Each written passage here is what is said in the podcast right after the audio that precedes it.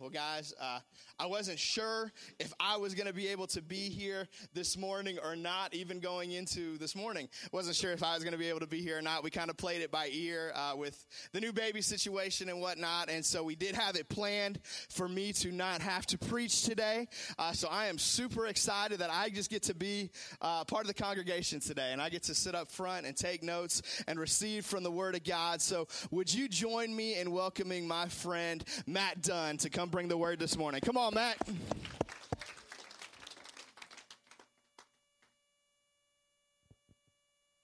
you, sir.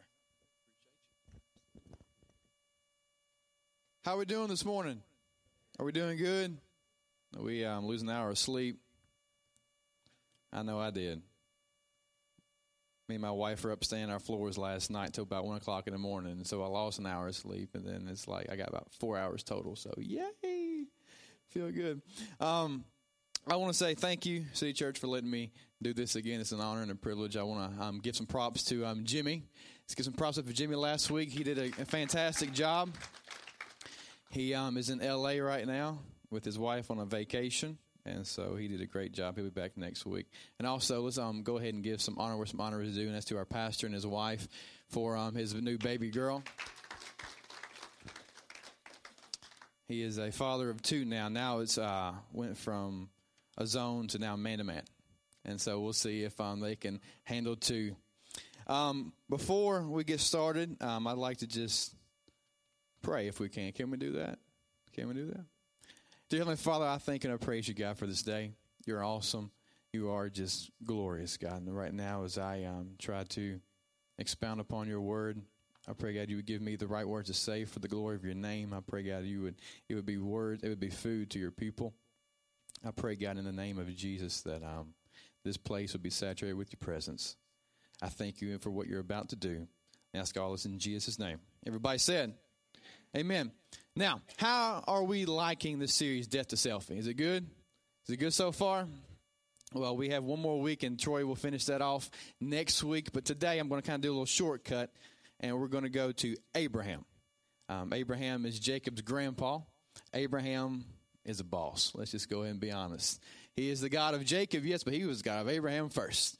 Abraham is awesome. We have material from Genesis 12 through 25, not counting all the countless numerous New Testament texts that point to our found the, the father of our faith, our founder of our faith, and so we have a lot to cover.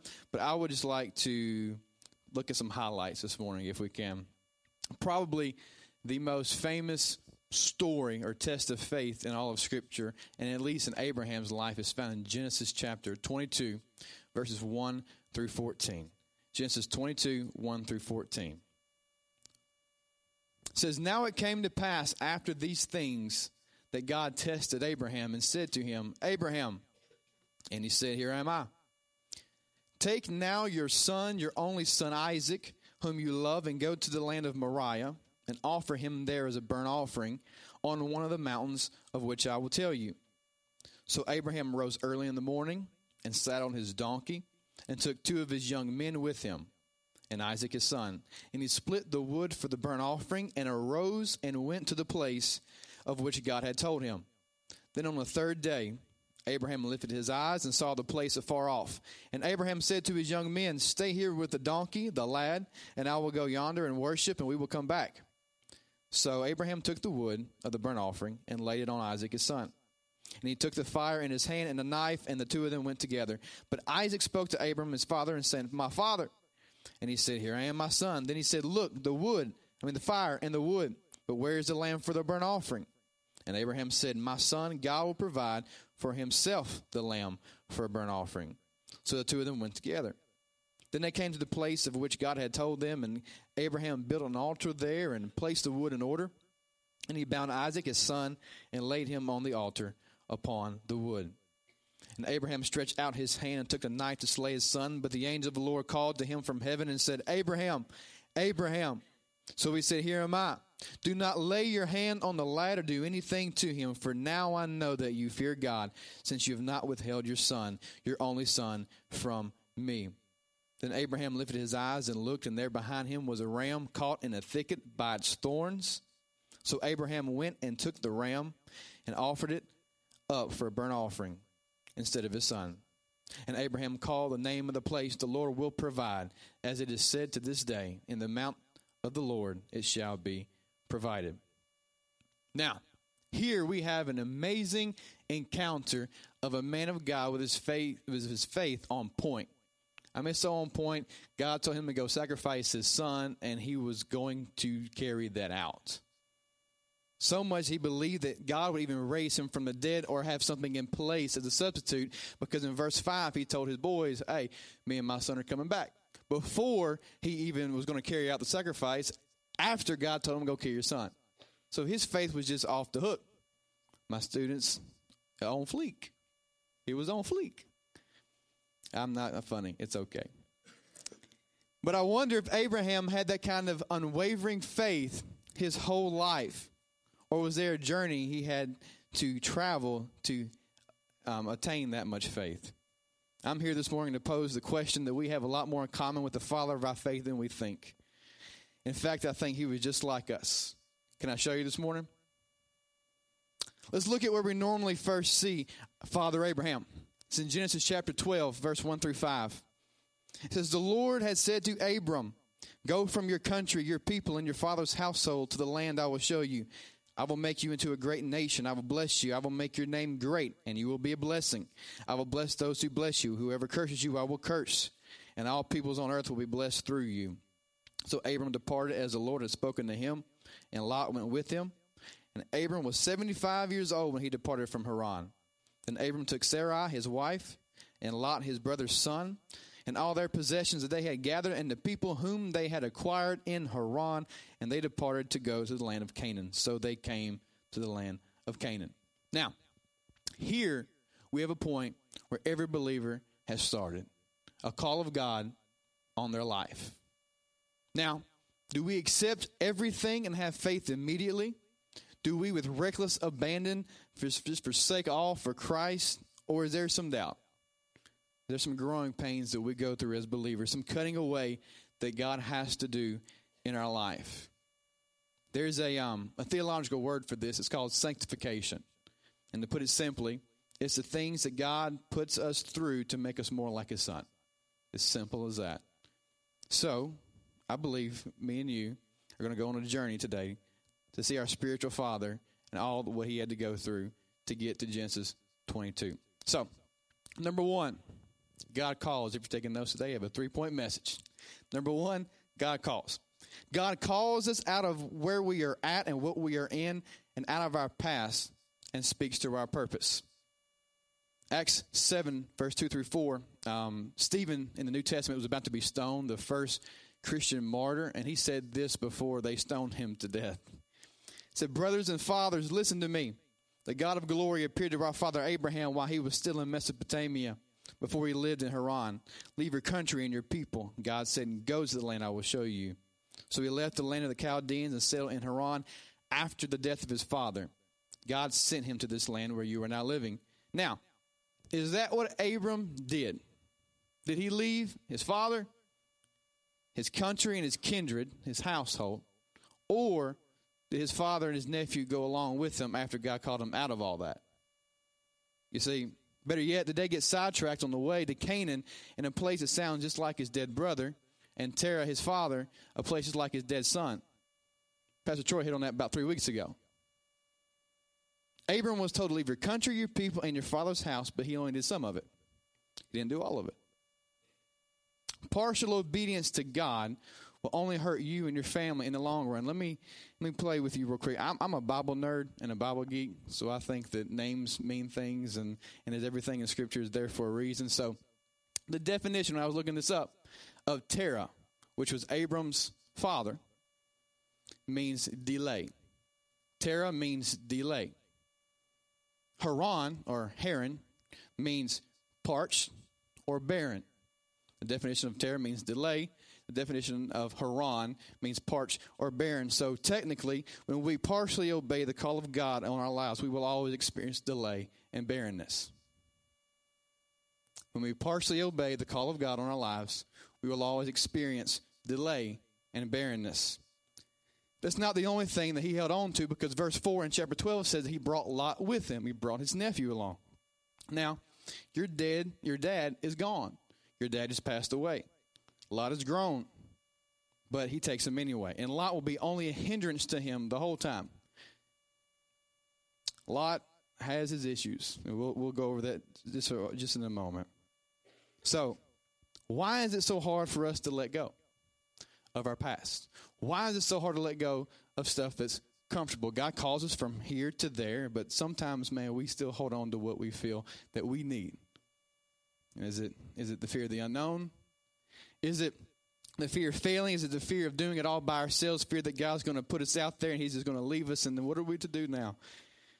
I think that um, the testing of Abraham and Isaac wasn't the first test. I believe that God was testing Abram from Genesis 12 on.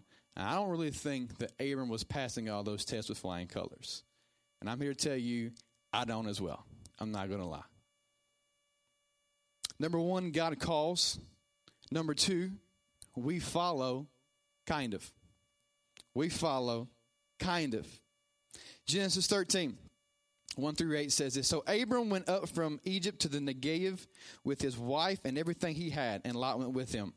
He was in Egypt because there was a famine in the promised land. The reason why he was in Egypt, that's why I just wrote down, I don't know why I said it again. Sometimes there are even seasons of drought and famine in the land of promise. Just because God calls you to a place doesn't mean that it's going to be peachy all the time. Because he calls you into a new season doesn't mean it's going to be great 24 7. And so they had to flee to Egypt to find food. So they're coming back up. Abram had become very wealthy in livestock and in silver and gold from the Negev, where him, from where he went from place to place until he came to Bethel. We learned about Bethel in the first week of Death to Selfie. To the place between Bethel and Ai, where his tent had been earlier, and where he had first built an altar to God. See, sometimes we have to go back to where God spoke to us first, to remember what he called us out of, to remember what he called us to. Before they went to Egypt, he was actually putting his tent in the promised land. And he had to leave to go to Egypt to survive. But then God brought him right back to where he all started. Sometimes we have to go back. Sometimes we have to go back. And next week, Pastor Troy will talk about sometimes we got to go back to Bethel. So there it is. I got you. There, Abram called on the name of the Lord.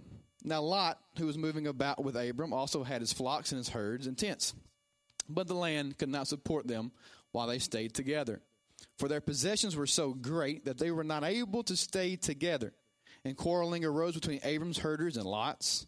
The Canaanites and the Perizzites were also living in the land. So Abram said to Lot, Look, let's not have any of this quarreling between you and me, or between the herders and mine, for we're close relatives. So here's what's going on Lot, his nephew that he brought along, which he shouldn't have brought along anyway, is becoming wealthy. So is Abram. They're becoming wealthy. So now Abram's workers and Lot's workers and everybody that works with them are now fighting against each other.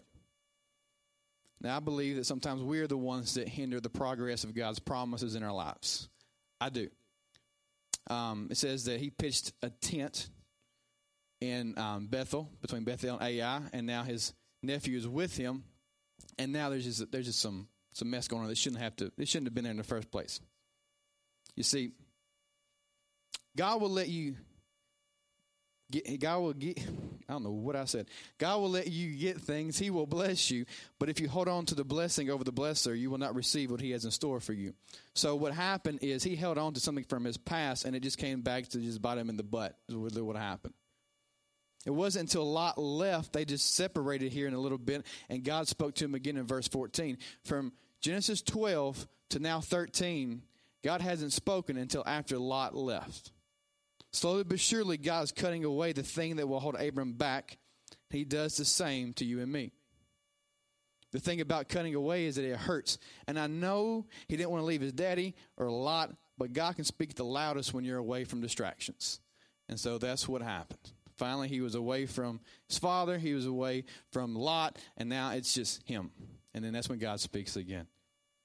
Let's fast forward real quick. We have a lot to cover. Um, Abraham's going to light some fools up in chapter 14. He's going to save lot because Lot gets kidnapped. So there's Lot again. He, he goes, rescues him. And there's a guy named Melchizedek that comes in the picture. And let's go to chapter 15 for a moment. Chapter 15. Once again, God confirms his promise that he did in verse, I mean, chapter 12. We see in verses 1 through 6 in chapter 15. After this, the word of the Lord came to Abram in a vision. Do not be afraid, Abram. I am your shield, your very great reward. But Abram said, Sovereign Lord, what can you give me since I remain childless, and the one who will inherit my estate is Eliezer of Damascus?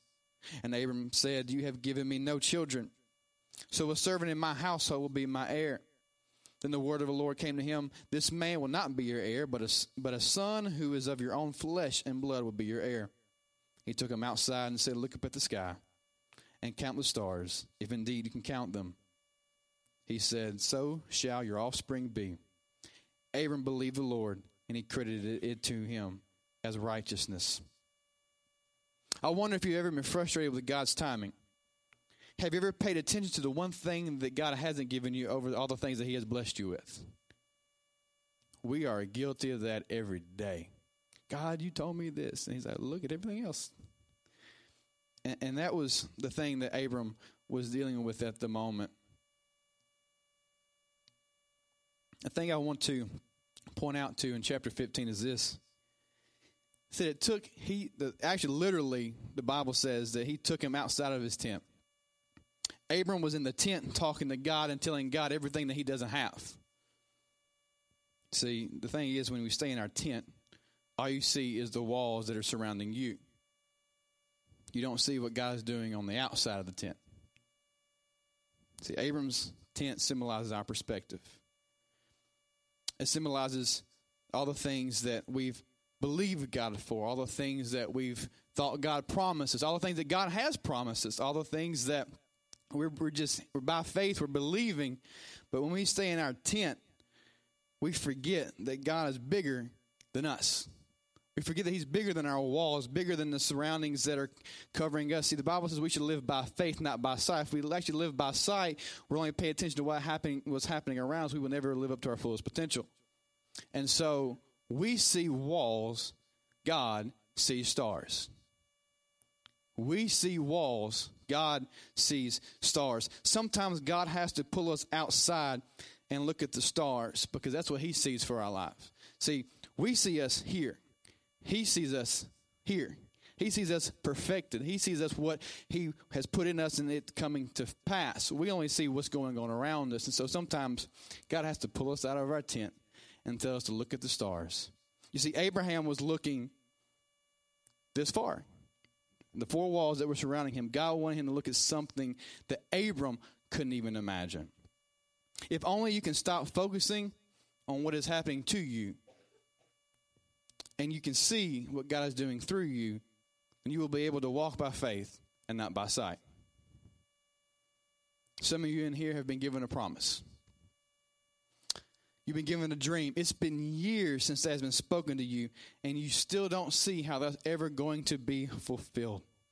You've been God's promised you that your wayward child will come back to Him. God's promised you a better job. He's promised you a better house. There's something in your marriage that has fallen apart. He's promised to reconcile that, and it doesn't seem like it's ever going to happen. And I'm here to tell you to get out of your tent and look at the stars.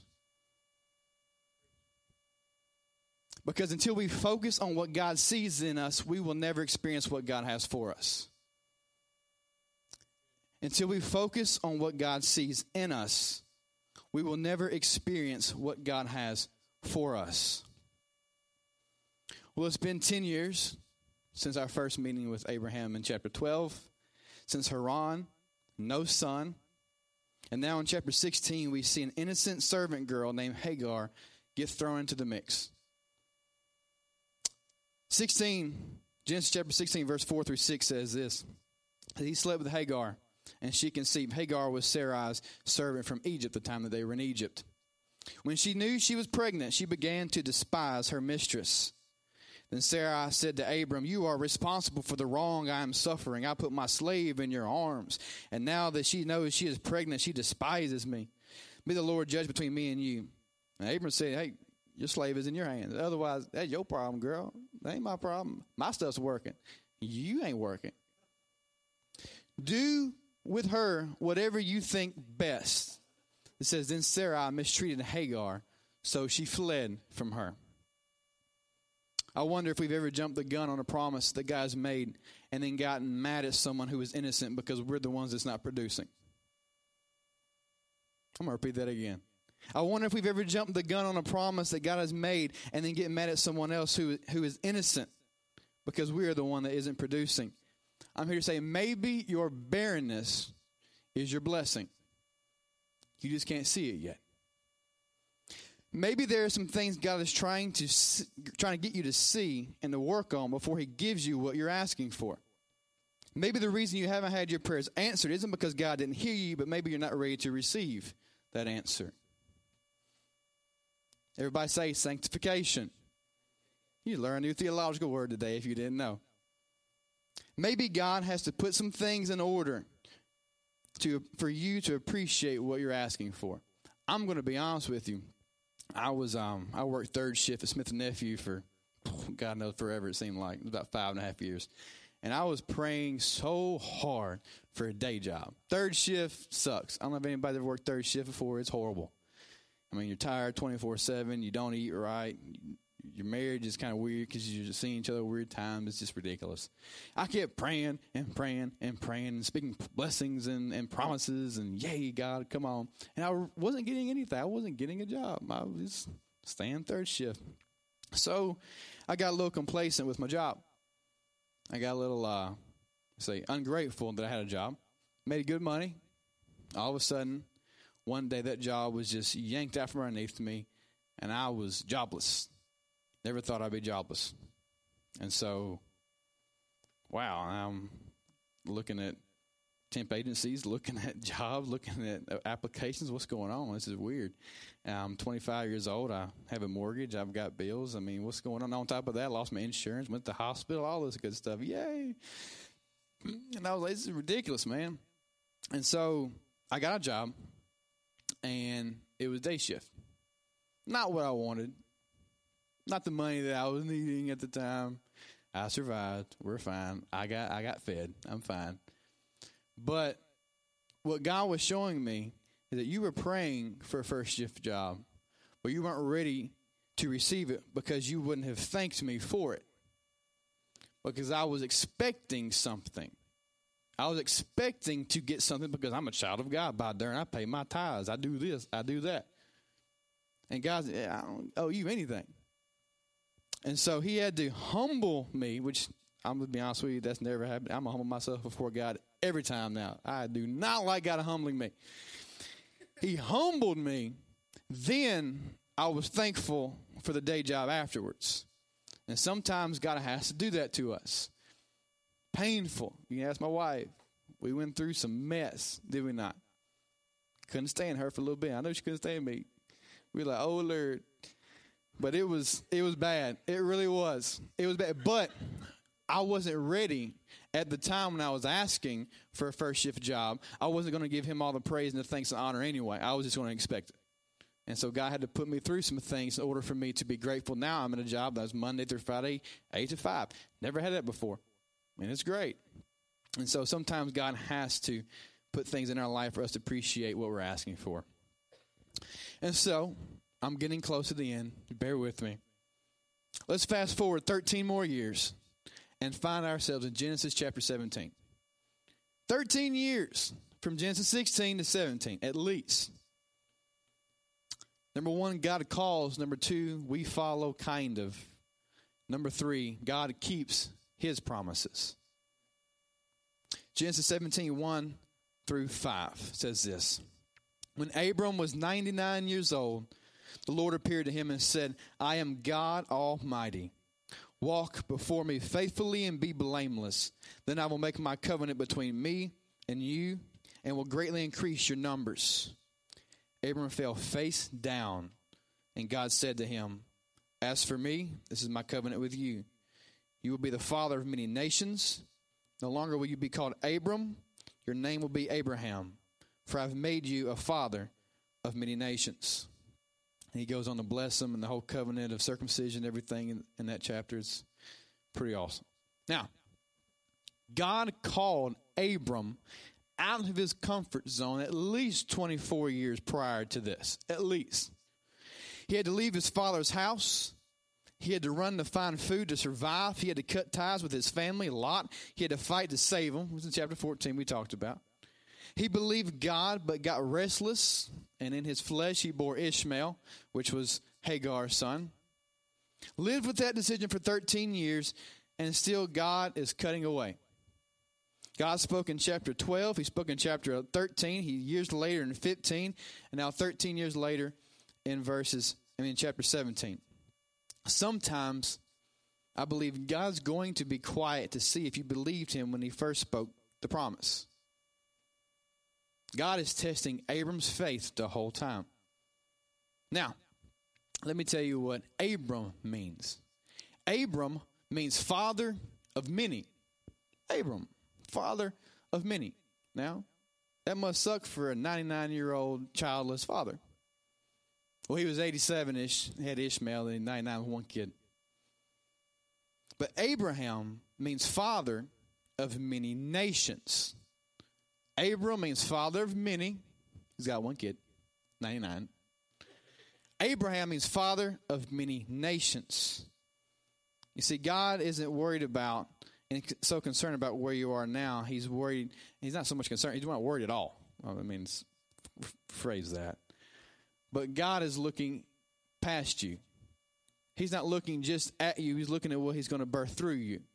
He's not looking at just where you are now. He's wanting to see your legacy. And so El Shaddai, which is the name that that um, God named Himself in the chapter, El Shaddai means God Almighty. It's not just Jehovah, Yahweh.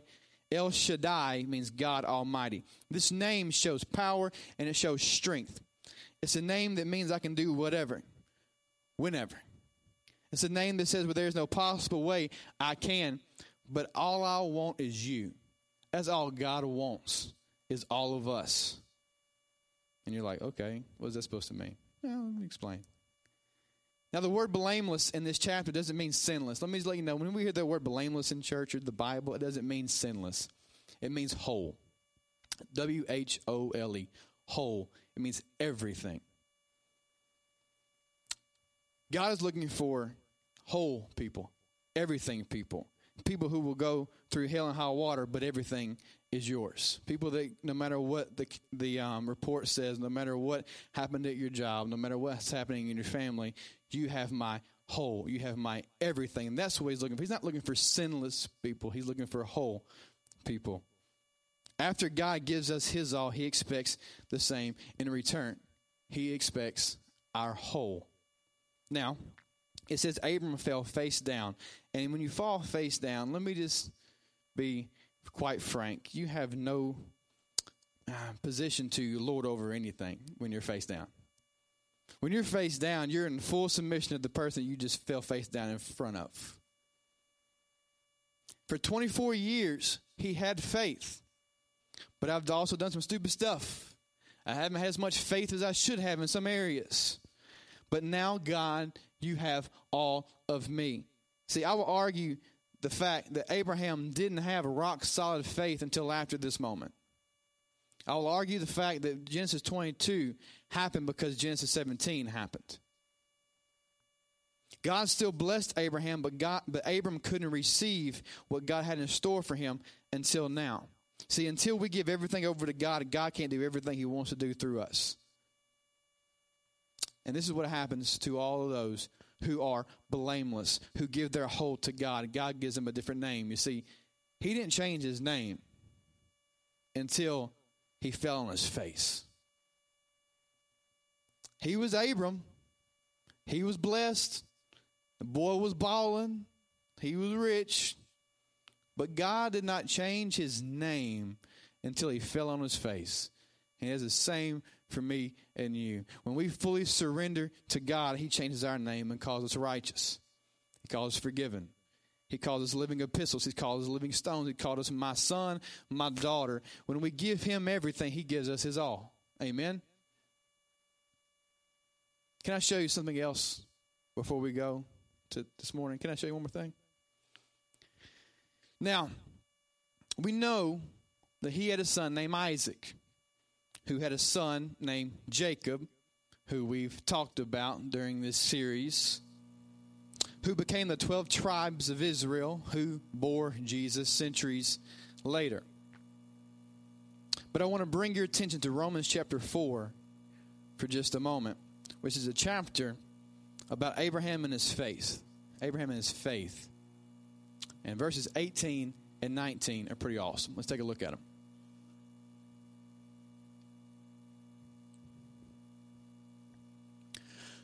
Who, contrary to hope, and hope believes, so that he became the father of many nations, according to what was spoken. So shall your descendants be. And not being weak in faith, he did not consider his own body already dead since he was about 100 years old. He was 99 in Genesis chapter 17. And the deadness of Sarah's womb. Sarah's womb was dead. Abraham was as good as dead. Abram gave God everything. God changed his name to mean something greater than it already was. He gave him a name that symbolized centuries and millennia of a heritage, and we're still re- seeing that today.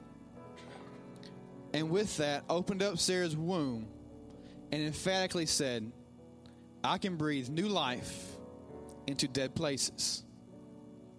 We serve a God that can bring new life into dead places. What dream, what vision, what calling, what hope is dead in your life right now? What promise are you holding on to, but it seemed like a lifetime since you've heard God's voice? What dream is too hard to handle? What dream is dead and you just don't ever see it coming to pass? We serve a resurrecting God who can breathe new life into dead wombs. Wombs represent your your calling, your dream, your vision, the thing that's in here that you know that God put in you, but man, you don't see how that's ever going to happen. The thing that maybe God told you 24 years ago and you're still wondering, are you still there? The thing that happened 20 years ago and, and God promised you and, and someone spoke over you or prophesied over you or whatever happened. And man, it's been so long that you wonder, am I still right? I mean, am I still saved? Am I still Am I still in God's will? Am I still going through this path that's called the Christian life? What's going on? And I'm here to tell you that God can breathe new life into dead wombs. You see, He gave Himself all to God. God changed His name. He had to pull Him out of the tent to show. Um, God had to pull Abram out of, out of the tent to show him from his perspective. See, God doesn't see what we see, He sees our future. He sees what He will birth through us centuries later. He doesn't pay attention to what we're going through right now. He sees us finished. And you see, sometimes we get a call from God and we don't completely surrender everything at first. And sometimes there's some cutting away, and they're still cutting away. I'm being cut away. You're being cut away. Some cutting away that is done in our life. God still blesses. God still provides. God still just loves us no matter what. But it's never too late. It's never too late for the God to do the impossible to breathe new life into dead places. It's never too late. Let me say that you are never too old for God to birth something new in your life. There is never an expiration date on your purpose. God wants to birth the legacy of faith from you. So, we come full circle to our opening passage as we close. I want to bring this message to its rightful conclusion. We can leave encouraged and know that God can breathe new life into dead places because He's a resurrecting God. He's a God that doesn't leave us all by ourselves, and He always, always keeps His promises no matter what we do.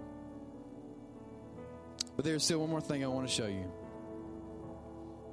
In Genesis 22, in our main passage at the beginning, I want to start in verse 6 again. So Abraham took the wood of the burnt offering and laid it on Isaac his son. And he took the fire in his hand and a knife, and the two of them went together. But Isaac spoke to Abraham, his father, and said, My father. He said, Here I am. Then he said, Look, the fire and the wood, but where is the lamb for the burnt offering? And Abraham said, My son, God will provide for himself the lamb for a burnt offering. So the two of them went together. Then they came to the place of which God had told them, and Abraham built an altar there and placed the wood in order. And he bound Isaac his son and laid him on the altar upon the wood. And Abraham stretched out his hand and took the knife to slay his son. But the angel of the Lord called to him from heaven and said, Abraham, Abraham. So he said, Here I am. And he said, Do not lay your hand on the lad or do anything to him, for now I know that you fear God, since you have not withheld your son, your only son, from me. Then Abraham lifted his eyes and looked, and there behind him was a ram caught in a thicket by its horns. So Abraham went and took the ram and offered it up for a burnt offering instead of his son. And Abraham called the name of the place the Lord will provide. In Hebrew, it's called Jehovah Jireh. As it is said to this day, in the mount of the Lord it shall be provided. I've asked some of the elders of the church and some leaders of the church to come down and um, be prayer partners this morning because as we close, I think we should close this the right way. You see, Abraham had a son and put some wood on his back and led him up a hill and laid the wood down and laid his son on it and he was about to kill his son and God stopped it. And there was a ram that took his place. I'm here to tell you this morning that about 2,000 years ago, there was a father who laid the wood on his son, who led him up a hill, laid the wood down, placed his son on that wood, and did not withhold his hand. The ram in the story is a type and a shadow of Jesus Christ. He was a substitute for Isaac, and he is a substitute for you and me. I don't believe that Jesus died a death just for our salvation and just for our ticket to heaven. I believe he died so he can resurrect new life into our dead wombs. I believe that when he died, he bought back the power that when God spoke a promise in your life, he can still raise it back up again. And so the band here is going to play another song. We're going to just take a little bit and worship God, but I don't think that the Bible lies when he says today is the day